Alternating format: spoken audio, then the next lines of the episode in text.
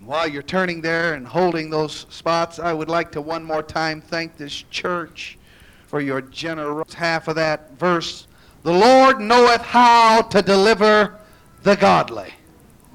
The Lord knoweth how to deliver the godly. Psalm 39:8. The psalmist said, deliver me from all my transgressions. Deliver me from all my transgressions. And then just before you're seated, I'm just going to quote, if you can turn there quick enough, that's fine. A very favorite passage of Scripture of mine that I have mentioned several times, and I always mention it because it is the foundation block of the gospel of the Lord Jesus Christ. Jesus, when he returned from the wilderness, from the 40-day fast, the Bible says he returned in the power of the Spirit, and he entered into the temple, and he took up the book Isaiah.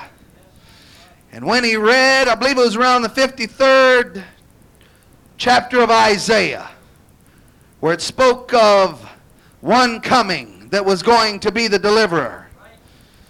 He said, this day is this scripture fulfilled in your ears. And he said, the Spirit of the Lord is upon me, because he hath anointed me. This is the kickoff, the opening statement of Christ's earthly ministry.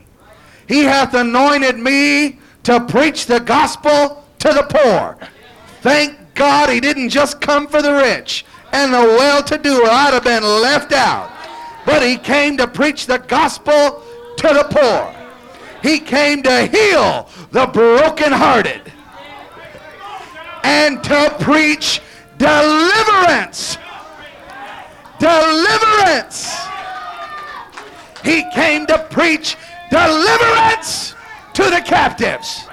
And I want to preach for just a little while tonight. God loves to deliver. Hallelujah. God loves to deliver. Can you raise your hands and thank him for what he's done in your life? Can you make a joyful noise unto him for his goodness in your life? Oh, thank you, Jesus. I thank you, Lord, for saving me from sin, from delivering me from this old flesh, from the lusts of this world, from the hatred of this world, God, from the deceiver. Thank you, Jesus. Bless your name, Jesus. Hallelujah. You may be seated. We serve a God who simply loves to deliver. It is not just something he will do when you back him into a theological corner. God loves to deliver. If I can use our street vernacular, it turns his crank. When he finds somebody that needs deliverance and is willing to let God step in and work on their behalf, as the book of Judges says, mighty to save.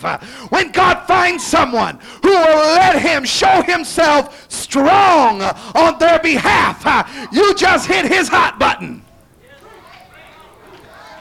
Because he loves to deliver. Many times we get to thinking, yeah, God loves to deliver, but I'm not hooked on dope no more, and I'm not hooked on Lucky Strikes anymore, and I'm not dealing with the bottle anymore. But do you remember what we read where the Bible says, the Lord knoweth how to deliver the godly? What I'm here to tell you is when you repent of your sins and you're washed in water by baptism, being buried with Christ in Jesus' name, and you're filled with the Holy Ghost, God doesn't turn around and head the other way and said, okay, tow your own wagon now. I hope you got what it takes to make it. Friend, he knows how to deliver the godly.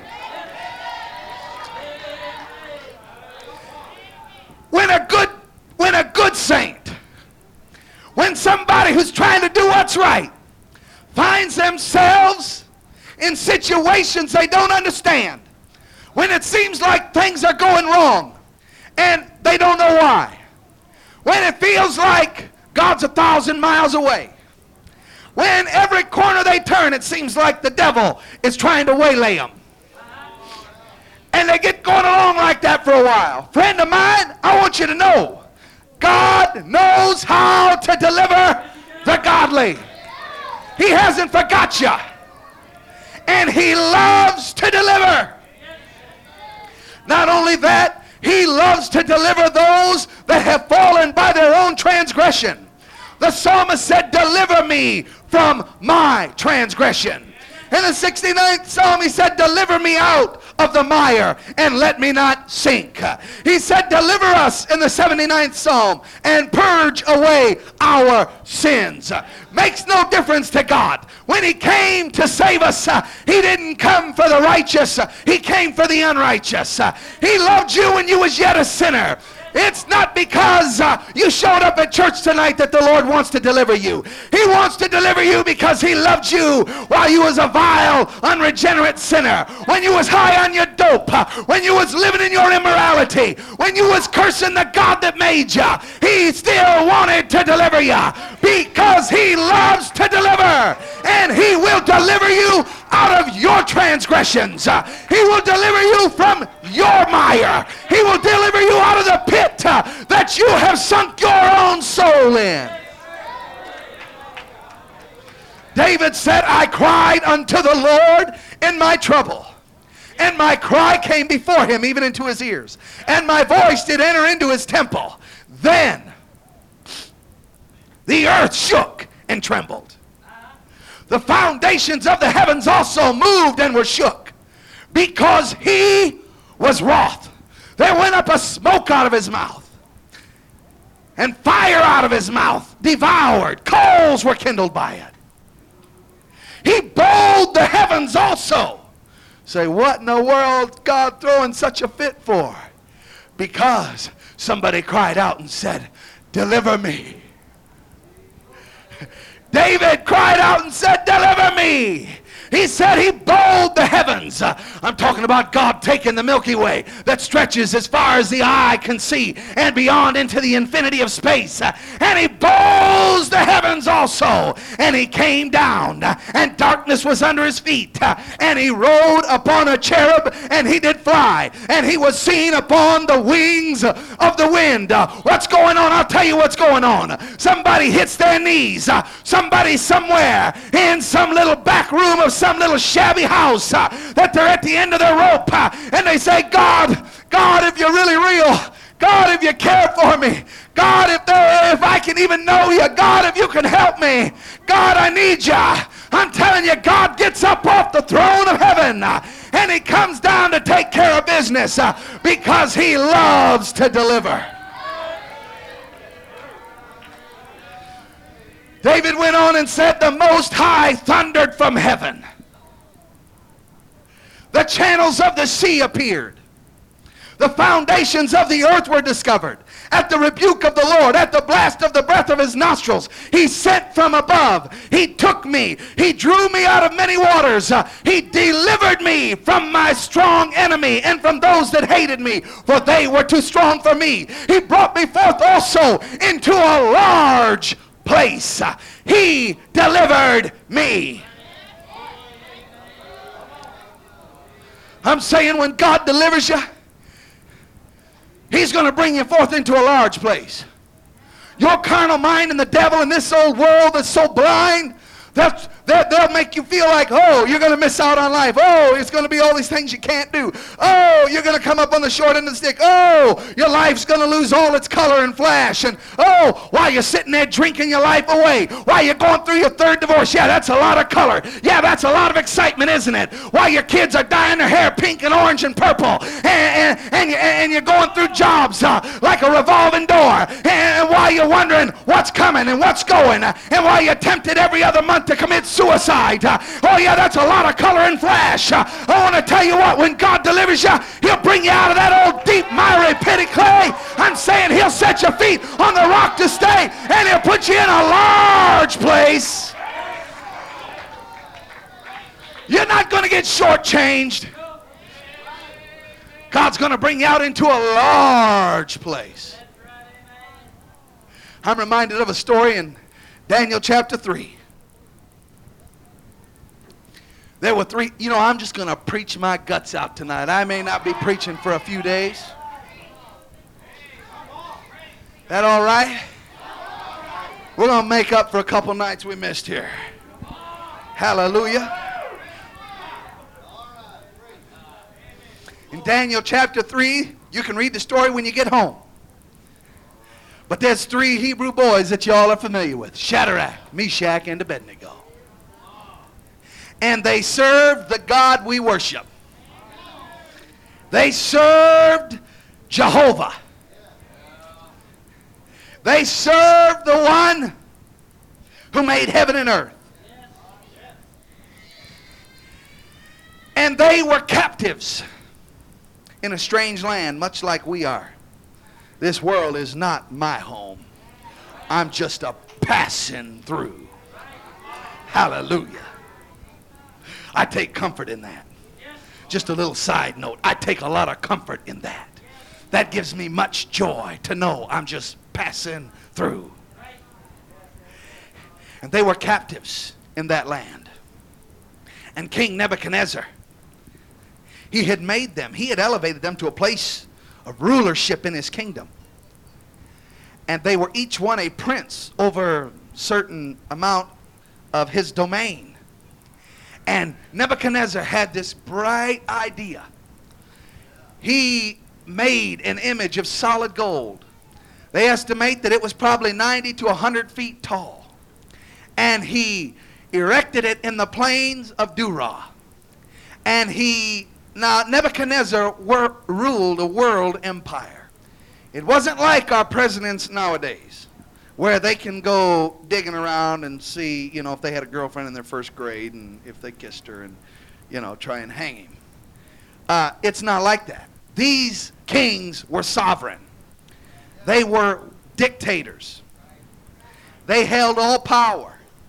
If they walked in and didn't like the pattern on my tie, and they were so disposed, they could say, off with that guy's head, it doesn't go with his tie. And before I had a chance to untie my tie, my head would not be with my tie anymore. And they didn't answer to anybody. They were sovereign. And Nebuchadnezzar, he had assembled together the nations and the peoples and the languages from all throughout his world empire. And representatives, I'm assuming, from all over the world. And the plain of Dura was filled with hundreds of thousands, probably scores of millions of people. And they were all there. And Nebuchadnezzar said, since I'm ruling the world, since I'm the king of this world, when I play my music, everybody bows. And he played all manner of music. And when he played it, everybody bowed. Brother Talbot, when he played his music, they started getting it in the discotheque. When he played his music, they started serving the drinks at the bar. When they played his music, they started shooting it up. When they played his music, they headed down to the courtroom, entering into divorce court.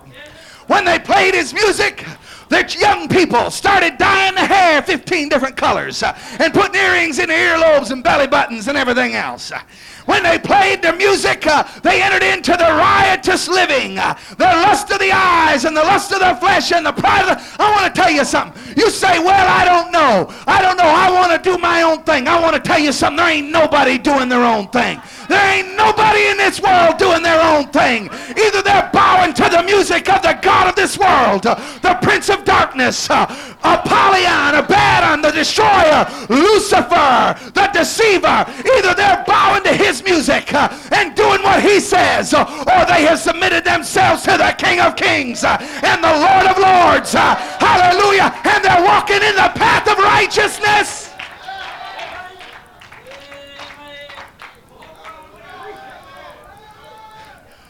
Well, there was three killjoys at the party that day in the plains of Dura. They were standing there with their hands in their pockets and their noses in the air.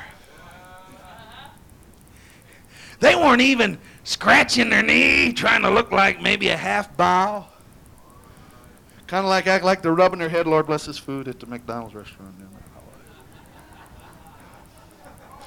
Oh, no. They were standing there, their chest back. Someone says, how do you know? Just wait till you hear the rest of the story. You'll find out what their disposition was. Well, the king soon found out. There's been 3. Out of all of these millions, only 3 wouldn't bow. The king, the Bible said, bring them to me. When he found out it was Shadrach, Meshach, and Abednego, can you imagine the psychological pressure he put on them? Here, you slaves, I promote you. I extend to you the hand of benevolence, and you spit on it, and cannot defer to me for one moment of gratitude. Oh, he probably laid it on thick. He said, I'm giving you one more chance. Now, Shadrach, Meshach, and Abednego were no fools. They knew how to go in and out. They knew how to be diplomatic. They knew how to conduct themselves and how to answer the king. That's why they were promoted to the place they were. Though they were not of his nation, he recognized their value. But when it came to a question, ooh, we got to get some of this kind of sand in our crawl. When it came to a question about why we do what we do, why we live like we live, why we're so red hot radical for Jesus. They said, oh king, we're not even careful to answer you concerning this matter. Woo! You can be a nice Christian, but be humble about it. Don't get in my face. They said, king, we're not even careful. Ooh, that's belligerent. Yes, it was. King, we're not even careful to answer you concerning this matter. Whether our God will deliver us, we don't know. But what we do know is that we're not going to bow. We're not going to bow to your image. We serve the one God, and if he chooses to take us home, then we'll go home. If he chooses to deliver us, then you'll see fine, foolproof that our God loves to deliver. Nebuchadnezzar, the Bible says, he got so mad his lips turned white and his knees started knocking together. And he was exceedingly wroth till his countenance was changed. And his eyes, there was probably bugging in the whole 9 yards. And he said, all right. He said, we'll see. Boy, he shouldn't have said this. If your God will deliver you.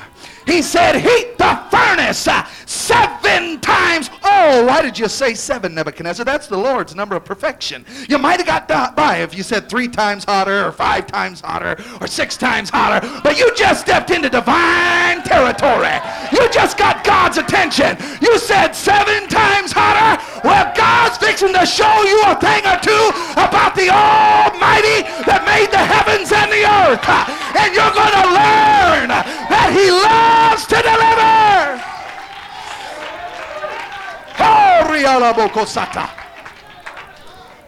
Well, they played the music, but the boys didn't dance. They didn't even listen to that rock music in the radio on the way home from wherever in their car. And the king said, throw them in. So he got his biggest, baddest Marines. And the Bible says his best, baddest soldiers. Whatever. And took him, bound him, hand, feet, ropes. They were wearing all their princely robes, and threw him in the fire. Fire was so hot that those soldiers, before they could get away from just throwing them in, getting close enough to throw them in and turn around and get back away from the fire, like trying to roast a marshmallow on too hot a blaze. You got to pull your hand back. Cool it off and do it again. They could not get their marshmallow out of there quick enough.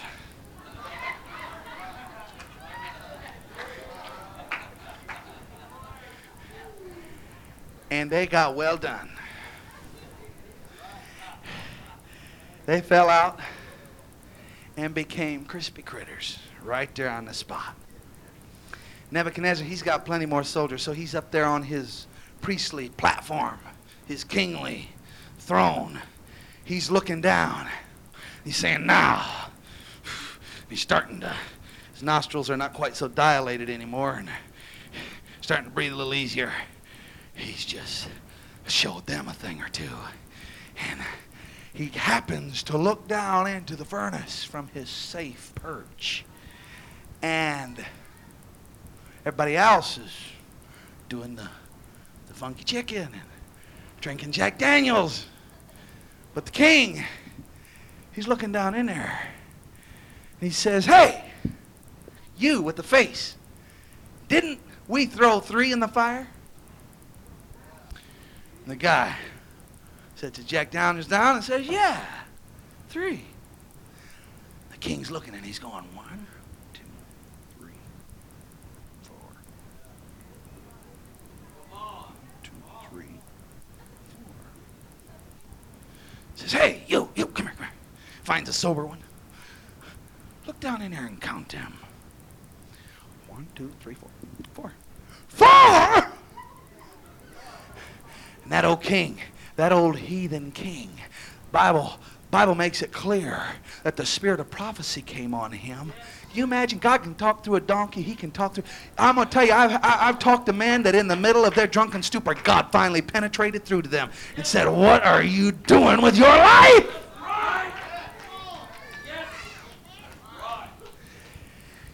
That king, he said, did not we throw 3 into the fire?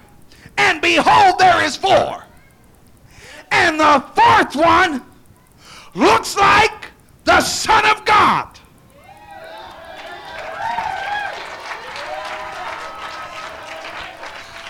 You know, God could have just turned the heat off. He could have just opened the windows of heaven and set a flood down through there and turned that fire into a big old ball of steam. But instead, he loves to deliver. He just came down in there and started walking around with them.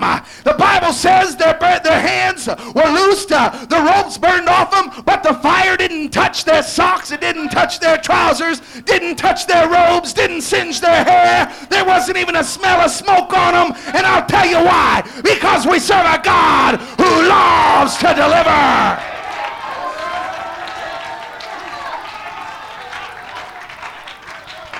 Talking whatever you're living through, whatever you're dealing with, if you'll put your trust in our God, I'm telling you, if you'll put your confidence in him, Job said, if he slay me, yet I'm going to serve him. I'm going to trust him. I'm putting my confidence in him. If you'll do that, friend, you'll find that our God will walk with you through the fire. Hallelujah. Through thick and thin. And then old Nebuchadnezzar, he got converted. Lord. Then Nebuchadnezzar spake and said, blessed be the God of Shadrach, Meshach, and Abednego, who hath sent his angels and delivered his servants that trusted in him. And he made a decree that any people, language, or nation speak anything against Shadrach, Meshach, and Abednego be cut in pieces, and their houses would be plowed into dunghills.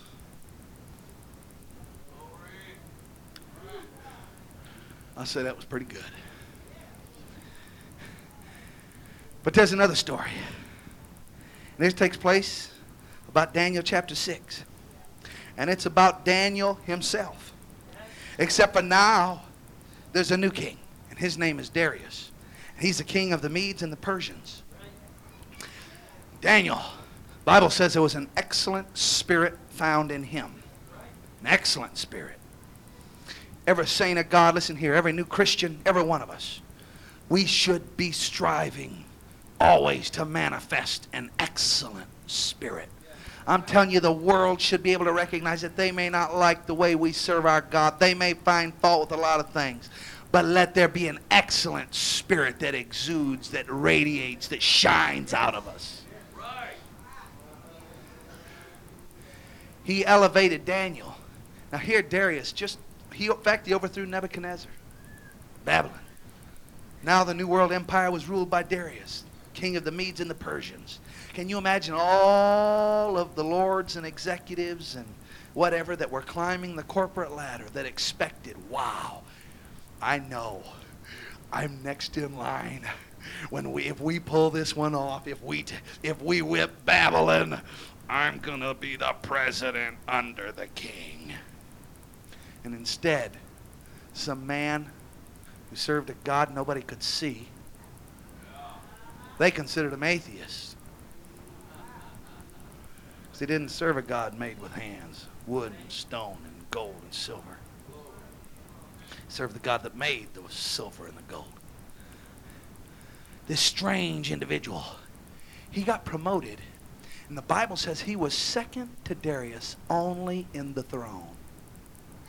What that means in high executive terms is that Daniel ran the world and Darius spent a lot of time fishing.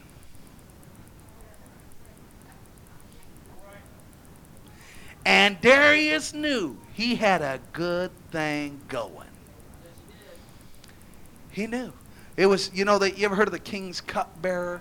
You know why they had a cupbearer? Because there were constant plots for assassination within those empires. That power was such a thing that it was so desired because you were sovereign. I mean, you were the power figure of the world, and what you said went. And households, fathers would kill sons. Sons would kill fathers. Close friends and confidants who had grown up together or had risen together in the empire. When it came down to having a chance at that throne, the constant bloodletting that took place was heinous. And Darius, they would have a cupbearer. That cupbearer always tasted the king's wine and ate a little bit of his beans and rice to make sure nobody had poisoned him first. Darius had his top man, second man in command. He didn't have to worry about Daniel going behind the scenes and trying to plot against him and trying to undermine. Darius knew, man, I have got it made. He didn't serve God, but he sure knew a good employee when he saw one. One day Darius went to sleep because the Bible says that all those other lords and princes in his kingdom, they watched Daniel like a hawk.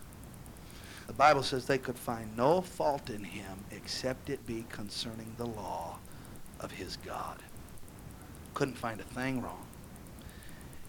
All they could find wrong was that, man, he's been going to church almost every night for 3 weeks. When it pulls back in, I've just finished my second six-pack of Budweiser. I've smacked my wife, and I feel so dirty. And it's because they've been at church that I feel dirty.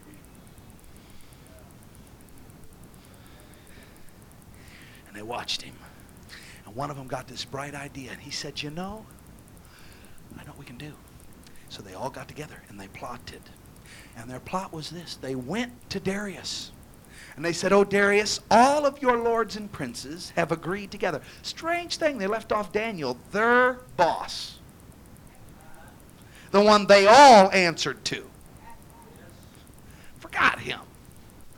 And they said, we have come up with a fine piece of legislation.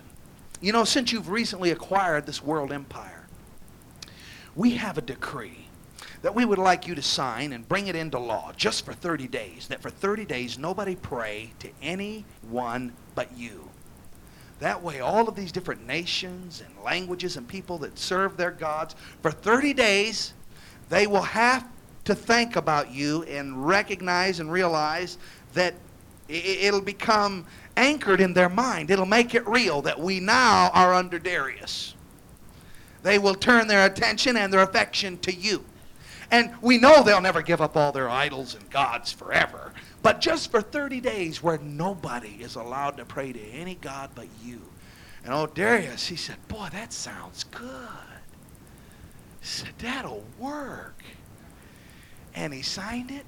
And they said, oh, one more thing. We want you to seal it with the law of the Medes and the Persians. Well, that law meant that if anybody was caught transgressing that law, all they had to have was 3 witnesses that said, yes, they were praying to someone besides you. They were praying to their idol. They were praying to Jehovah.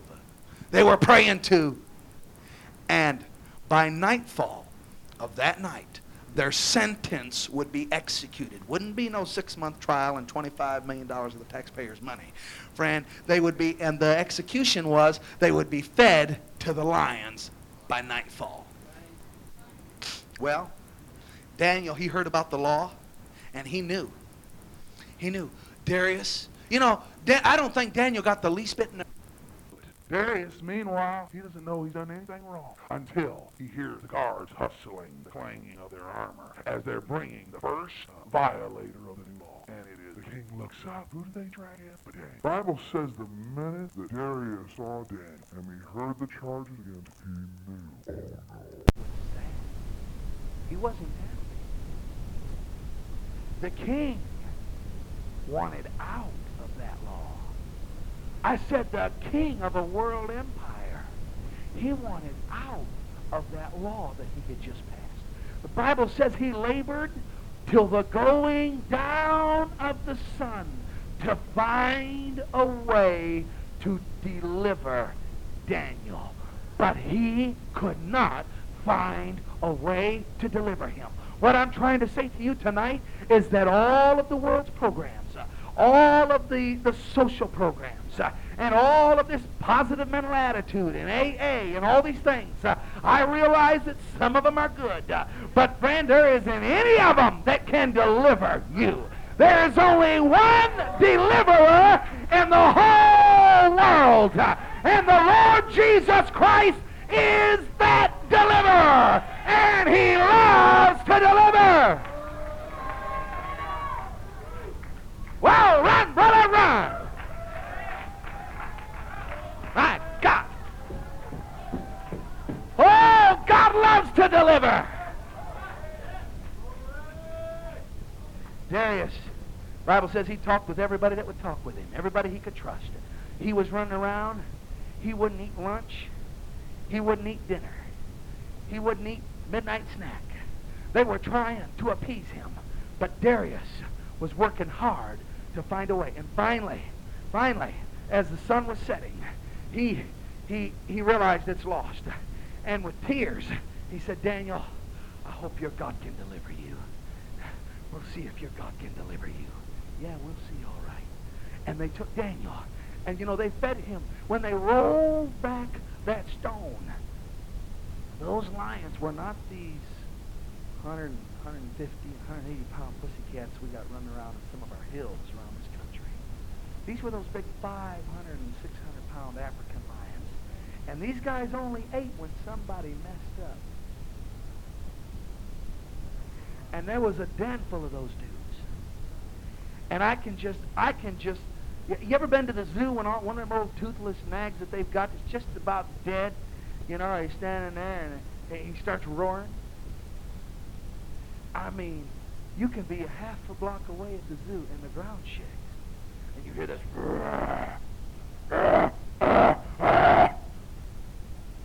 And he's just clearing his throat. He's not even getting excited about chops. Man, can you imagine? The palace was probably shaking.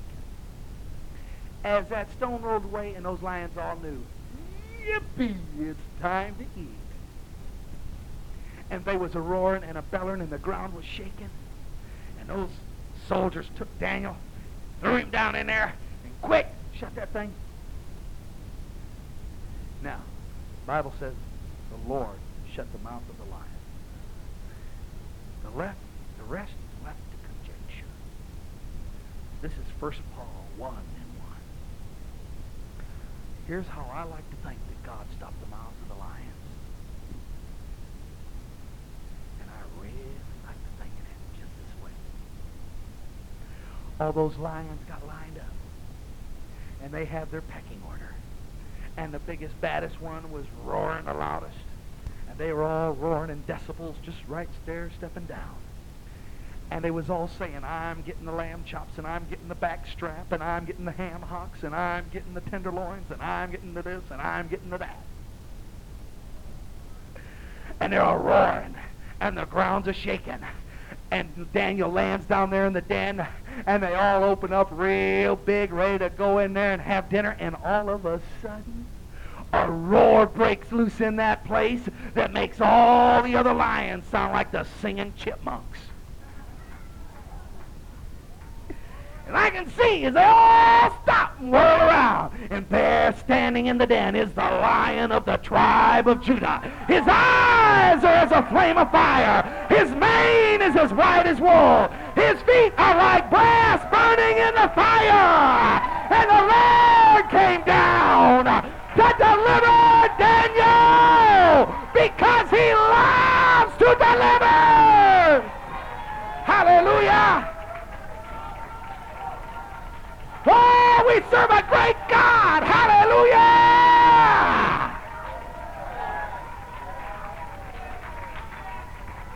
Hallelujah. Isn't God great? Hallelujah. That ought to be worth another caramel supreme cream pie. Glory.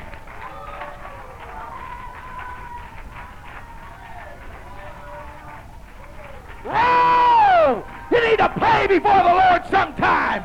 You need to delight yourself in the Lord. He delivered you out of the lion's den. You were being devoured by the lion of this world, by Satan, by the roaring lion of this world, but God shut his mouth and set you free. Hallelujah!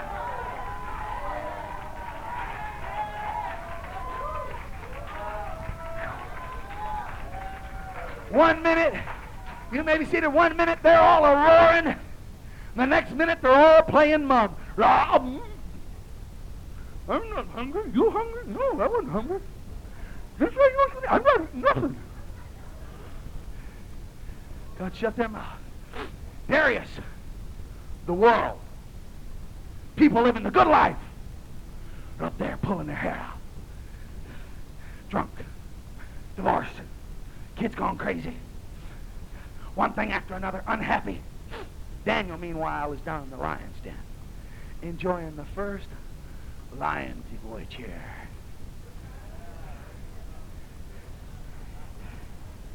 He's got Tamu the tiger or whatever, and Simba, and Roscoe, and Ralpho, and he's got them. I mean, he's leaned back against one mane and got two more big cats for armrest, and his feet propped up on one, and they're all just, is this good enough, Daniel?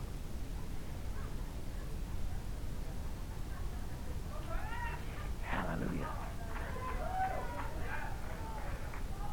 The Lord prepares the table for me in the presence of mine enemies. Sometimes God wants to fix you some exquisite cuisine. And when you get around your enemies, don't start shaking and running and falling out in unbelief. The Lord wants to treat you to a real high-class dinner in the presence of your enemies. When everything about you says you should be down and out, but for some reason you're shouting and you're having a Holy Ghost blowout. Glory!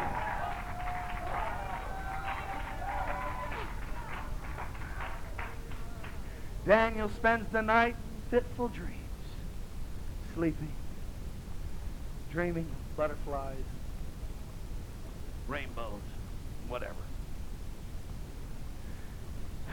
First gray light of dawn, here comes Darius.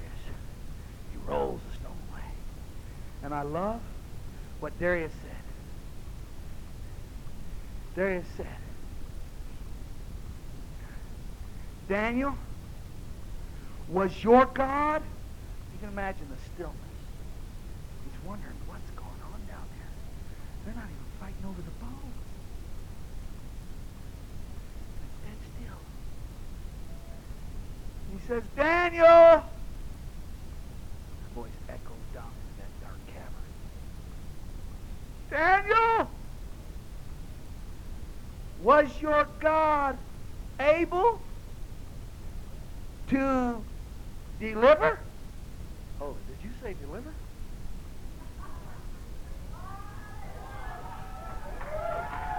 Our God loves to deliver. I said our God loves to deliver. That's why you're in here tonight. I like Daniel's response. He got up and he didn't say, "No, look, I've got my rights as a Christian." Excellent spirit, remember that. He stood up and he said, the first thing that king hears is he's waiting. "Live forever, O king!" Woo! I bet that king did the first Holy Ghost jig in the Old Testament. "Live forever, O king! My God was well able to deliver me out of the lion's mouth." Hallelujah! "Then King Darius wrote unto all peoples, nations, and languages that dwell in all the earth, peace be multiplied unto you. I make a decree that in every dominion of my kingdom that men tremble and fear before the God of Daniel. For he is the living God and steadfast forever. And his kingdom that which shall not be destroyed. And his dominion shall be even unto the end." This is one world king talking about the King of Kings, saying his dominion shall be even unto the end of the world. "He delivereth and rescueth, and he worketh signs and wonders in heaven and in earth, who hath delivered Daniel from the power of the lions."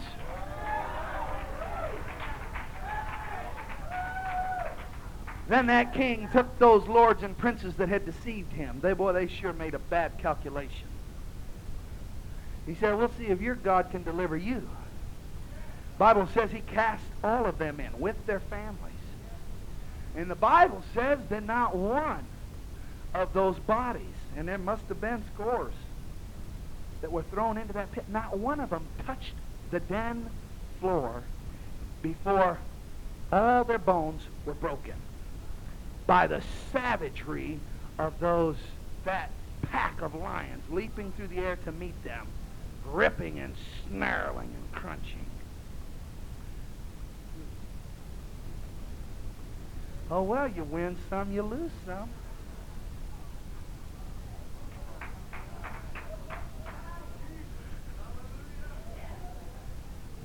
Whose side you on?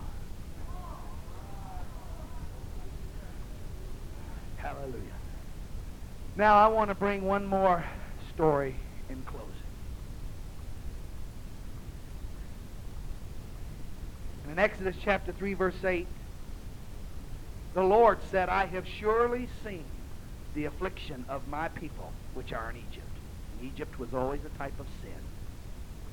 You say God considers you his people? Yeah, there's a lot of sinners that God looks at them and he's saying, "That's mine. Their life is going down the tubes. And it's not his will that any should perish. And he's made every provision to save you." He said, "I have seen the affliction of my people which are in Egypt, and I have heard their cry by reason of their taskmasters, for I know their sorrows, and I am come down to deliver them." But could I tell you that when the children of Israel first went down into Egypt, the Bible says they lived in a place in Egypt called Goshen. And when they first went down there, it wasn't bad. They were having a good time. There was still a thrill to it. The Bible says they were multiplying and increasing. The herds were doing good. If I can apply it, the spiritual application that is meant for us in the Word of God, it's just like people when they first go down into sin. I've talked to them by I don't know how many I've talked to that have told me about the first buzz they had, the first time they snorted, the first time they took a toke, or whatever it was. And how it was so great, and how that, boy, they used to come home from work, and boy, it was just on the weekends they did this, and they felt like the $1 million man or the $1 million woman, and they'd get cleaned up and go down to the dance hall, and they felt like they were charisma personified, and felt like they were unstoppable, and felt like, wow, am I ever living? And they thought, but after a little while, I've talked to the same ones that said 6 months later or a year later, or some quicker, some a little longer, things started changing. And no longer did I feel like $1 million bucks. I felt like a cheap a fake $3 bill, and I would have stole from my own mother, and I didn't take baths anymore because I didn't care what anybody thought about me, and I didn't feel like Don Juan. I felt like a piece of trash, but all I was interested in was getting my next fix. And there's people, I'm telling you, there's people, they think they take off in different areas. It doesn't always have to be drugs. They get going on materialism and acquiring things and making money and all of this. And when they start off, it's fun, but after a while, it consumes them. And the family doesn't mean anything to them. And the children don't mean to them what it should. And they don't place the priorities where they ought to be. And what at first was so much fun becomes an addiction, becomes a domination, becomes a tyrant that rules their life.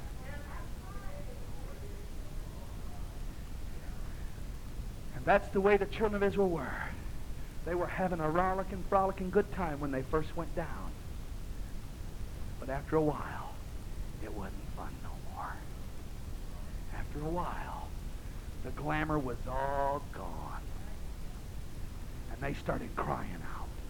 And they said, God, oh God, save us. And they began to cry.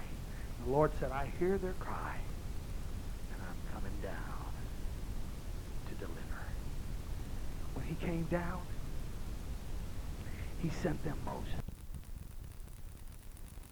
He wasn't happy. The king wanted out of that law. I said the king of a world empire. He wanted out of that law that he had just passed. The Bible says he labored till the going down of the sun to find a way to deliver Daniel. But he could not find a way to deliver him. What I'm trying to say to you tonight is that all of the world's programs, all of the social programs, and all of this positive mental attitude and AA and all these things, I realize that some of them are good.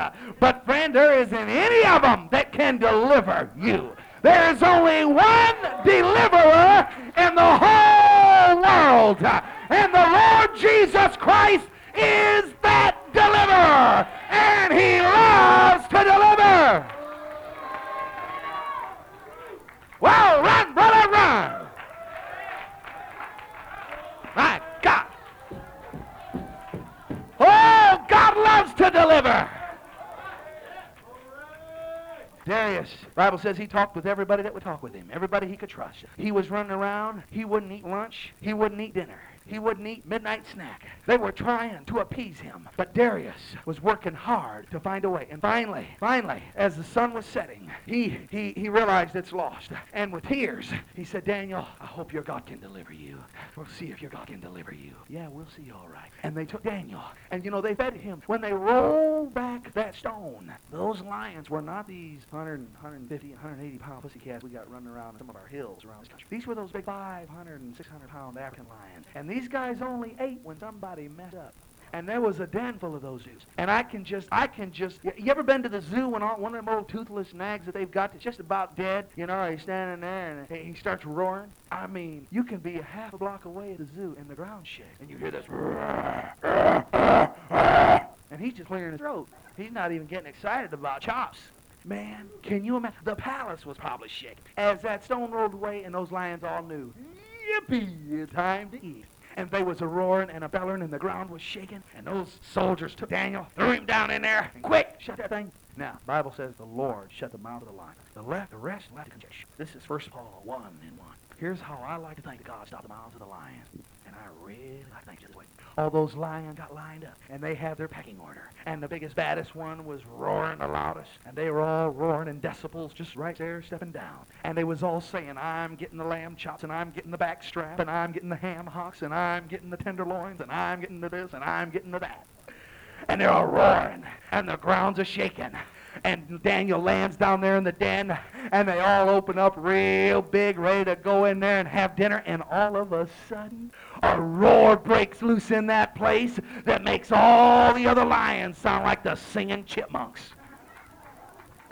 And I can see as they all stop and whirl around, and there standing in the den is the lion of the tribe of Judah. His eyes are as a flame of fire. His mane is as white as wool. His feet are like brass burning in the fire. And the Lord came down to deliver Daniel.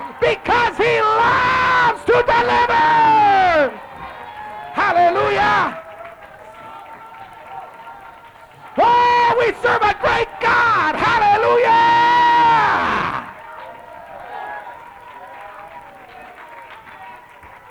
Hallelujah! Isn't God great? Hallelujah! That ought to be worth another caramel supreme cream pie. Glory!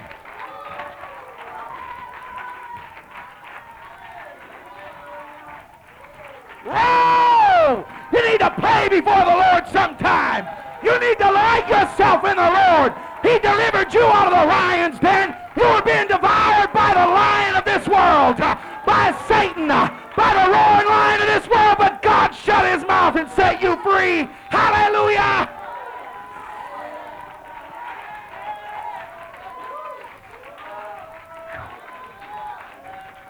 One minute, you may be seated. One minute they're all a-roaring.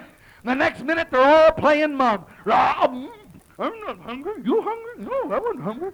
This way you want to be. I'm not eating nothing. God shut their mouth. Darius, the world, people living the good life, are up there pulling their hair out.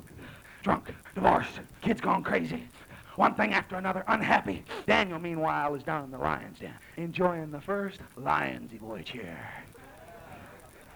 He's got Tamu the tiger or whatever, and Simba, and Roscoe, and Ralpho, and he's got them. I mean, he's leaned back against one mane and got two more big cats for armrests, and his feet propped up on one, and they're all just, is this good enough, Daniel? Hallelujah. The Lord prepares the table for me in the presence of mine enemies.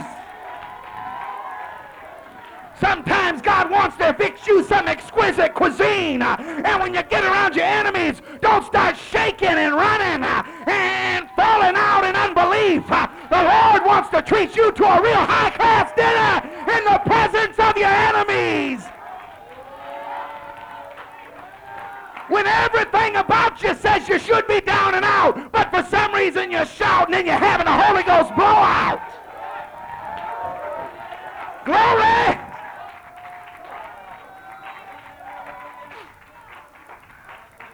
Daniel spends the night in fitful dreams, sleeping, dreaming, butterflies, rainbows, whatever. First gray light of dawn, here comes Darius. He rolls his own way. And I love what Darius said. Darius said, Daniel, was your God? You can imagine the stillness. He's wondering what's going on out there. They're not even fighting over the bone. They're dead ill. And he says, Daniel! Voice echoed down that dark cavern. Daniel, was your God able to deliver? Oh, did you say deliver? Loves to deliver. I said, our God loves to deliver. That's why you're in here tonight. I like Daniel's response. He got up and he didn't say, no, look, I've got my rights as a Christian. Excellent spirit. Remember that. He stood up and he said, the first thing that king hears is he's waiting. Live forever, O king. Woo! I bet that king did the first Holy Ghost jig in the Old Testament. Live forever, O king! My God was well able to deliver me out of the lion's mouth. Hallelujah! Then King Darius wrote unto all peoples, nations, and languages that dwell in all the earth, peace be multiplied unto you. I make a decree that in every dominion of my kingdom that men tremble and fear before the God of Daniel. For he is the living God and steadfast forever. And his kingdom that which shall not be destroyed. And his dominion shall be even unto the end. This is one world king talking about the King of Kings. Saying his dominion shall be even unto the end of the world. He delivereth and rescueth and he worketh signs and wonders in heaven and in earth. Who hath delivered Daniel from the power of the lions.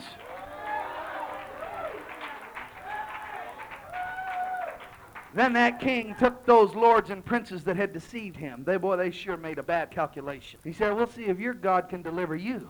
The Bible says he cast all of them in with their family. And the Bible says that not one of those bodies, and there must have been scores that were thrown into that pit, not one of them touched the den floor before all their bones were broken by the savagery of that pack of lions leaping through the air to meet them, ripping and snarling and crunching. Oh, well, you win some, you lose some. Whose side you on? Hallelujah. Now I want to bring one more story in closing. And in Exodus chapter 3 verse 8, the Lord said, I have surely seen the affliction of my people which are in Egypt. Egypt was always a type of sin. You say God considers you his people? Yeah, there's a lot of sinners that God looks at them and he's saying, that's fine. Their life is going down the tubes. And it's not his will that any should perish. And he's made every provision to save you. He said, I have seen the affliction of my people which are in Egypt, and I have heard their cry by reason of their taskmasters, for I know their sorrow, and I am come down to deliver them. But could I tell you that when the children of Israel first went down into Egypt, the Bible says they lived in a place in Egypt called Goshen. And when they first went down there, it wasn't bad. They were having a good time. There was still a thrill to it. The Bible says they were multiplying and increasing. The herds were doing good. If I can apply it, the spiritual application that is meant for us in the Word of God, it's just like people when they first go down into sin. I talked to them by I don't know how many I talked to that have told me about the first buzz they had, the first time they snorted, the first time they took a toke, or whatever it was, and how it was so great, and how that, boy, they used to come home from work, and boy, it was just on the weekends they did this, and they felt like the $1 million man or the $1 million woman, and they'd get cleaned up and go down to the dance hall, and they felt like they were charisma personified, and felt like they were unstoppable, and felt like, wow, am I ever living? And they thought, but after a little while, I've talked to the same ones that said 6 months later or a year later, or some quicker, some a little longer, things started changing, and no longer did I feel like $1 million. I felt like a cheap, fake $3 bill, and I would have stole from my own mother, and I didn't take baths anymore because I didn't care what anybody thought about me, and I didn't feel like Don Juan. I felt like a piece of trash, but all I was interested in was getting my next fix, and there's people, I'm telling you, there's people that think they take off in different areas. It doesn't always have to be drugs. They get going on materialism and acquiring things and making money and all of this. And when they start off, it's fun, but after a while, it consumes them. And the family doesn't mean anything to them. And the children don't mean to them what it should. And they don't place the priorities where they ought to be. And what at first was so much fun becomes an addiction, becomes a domination, becomes a tyrant that rules their life. And that's the way the children of Israel were.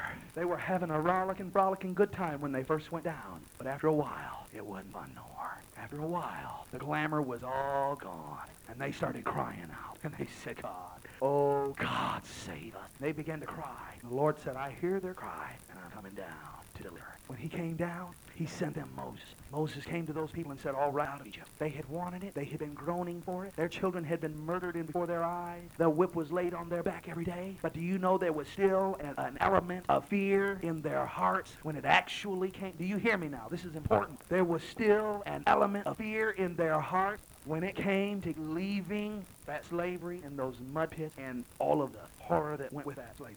There were those that said, what are we going to do? What's it going to be like? Where are we going to go? Just change. Even when people are dying, the human nature fears change. But you cannot let that dominate you. You cannot let that dictate your actions. There came a time when Moses said, okay, at midnight tonight, we are getting out of here. And they went through all of the preparation. And when midnight, they got ready to leave. You know, some people, I want to really nail something here. When they got ready to leave Egypt, they didn't leave there a bunch of destitute, broke slaves. The devil tries to tell people, you get in that church and you're going to lose all your friends.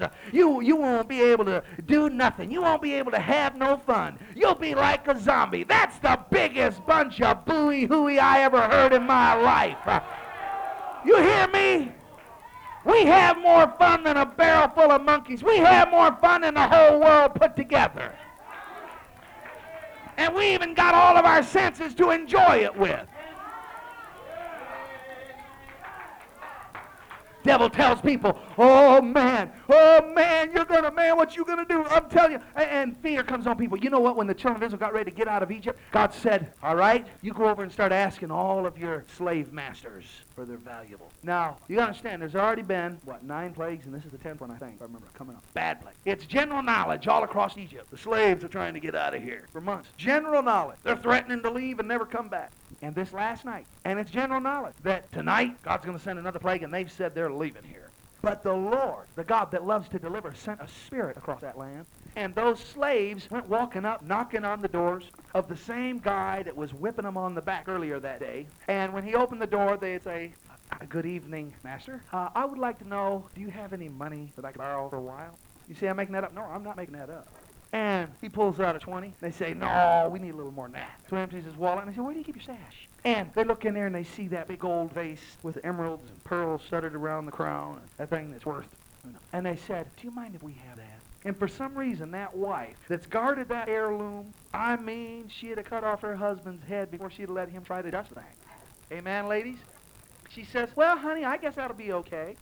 That's just a little subtle, the under the, behind the scenes type of things God was doing when he was getting ready to deliver. What I'm telling you is when God brings you out of sin, and when he brings you into the family of God, and when he brings you into the promised land, when he brings you into his household, he's not bringing you to make you a destitute pauper, a beggar, someone whose life is destitute of. I'm telling you, the devil's a big liar. He's a deceiver. He's the one stripping you. He's the one robbing you blind. He's the one taking everything from you that's worth anything in life. Put your trust in the God that loves to deliver. He'll give you the riches of heaven. He'll give you life on earth. He'll give you eternal life also. He owns the cattle on 1,000 hills. He's got 1,000 gold mines that men have never discovered. None of it's a challenge to him. So they had it out of their friend. They had it out of, the Bible says, with their goats, with their oxen, with their herds. They had it out of there with carts loaded with jewels and gems and precious things. And they was heading out of Egypt. But they got about 3 days out there. Now I want you to really hear all this. They got about 3 days out there. And all of a sudden, they heard a rumble in the background. They looked back. They saw cloud dust. And in the distance, uh-oh, here comes Pharaoh. They're mad. They're not coming to negotiate. They're coming for revenge. They're going to kill a bunch of us and take our children back as slaves because they've gotten over all of their firstborn being dead. It's 3 days later, and they're coming back now with blood in their eye. And if we think we've ever had it bad before, friend, it's going to really be rough now. And they all got ready to go somewhere, but when they looked in front of them, there was the Red Sea. And when they looked on the left, there were mountains. And on the right, there was the desert. And there was 3 million of them. And they said, Moses, what do we do now? Because you see, when God starts to deliver and when God starts working in your life, the devil always makes one last grand attempt. I said the devil always musters up one last mighty assault to try and drag you back to Egypt.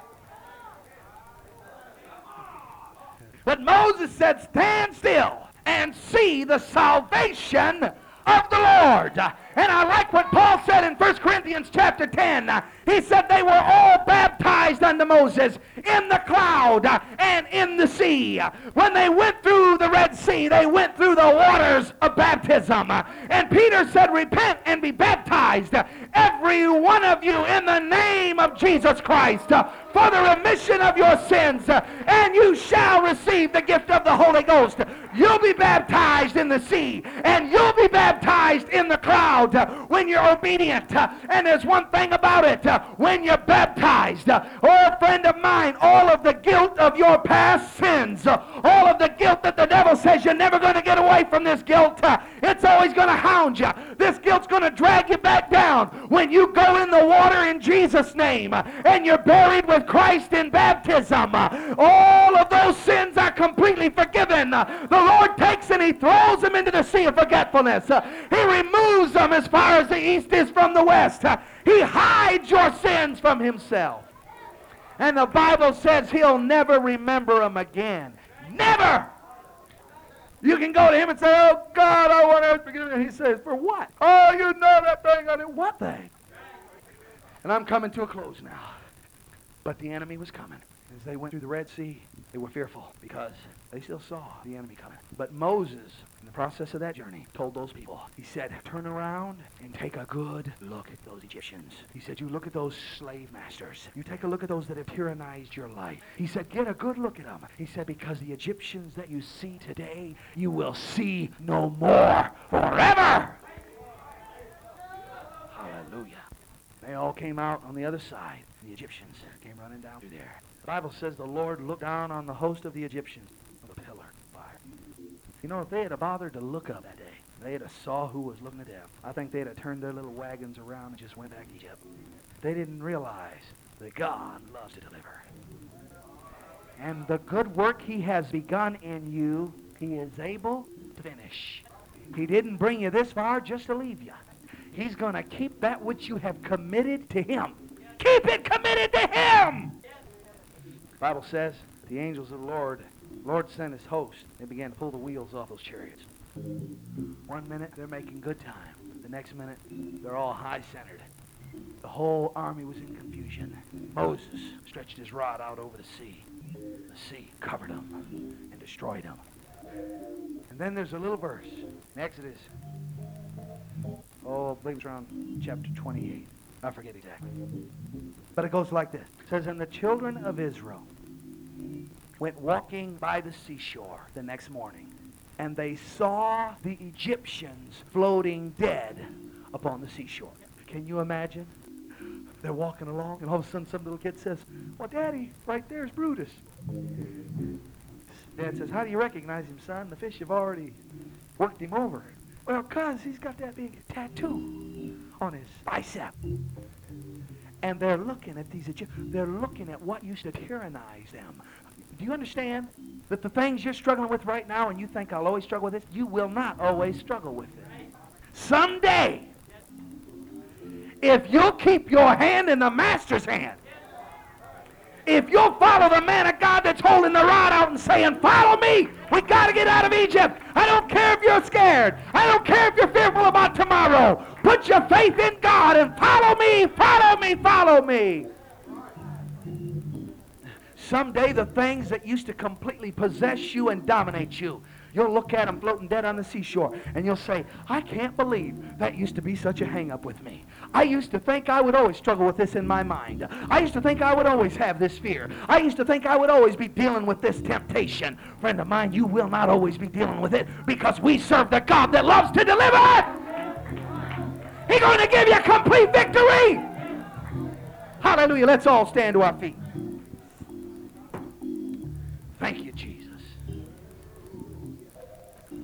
David said, when I kept silence, my bone waxed old through my roaring all the day long. He said, I acknowledge my sin unto thee, and mine iniquity have I not hid. I said, I will confess my transgressions unto the Lord, and thou forgavest the iniquity of my sin.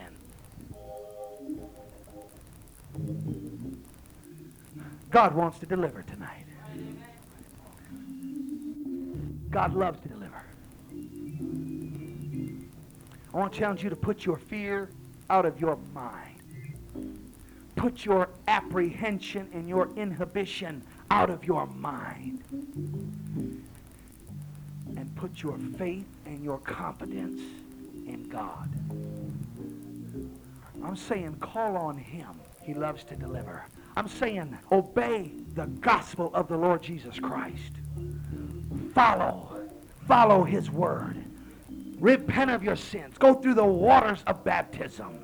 He'll baptize you in the water and in the cloud. And you'll look back on those things that used to dominate you, and they'll never have power over you again.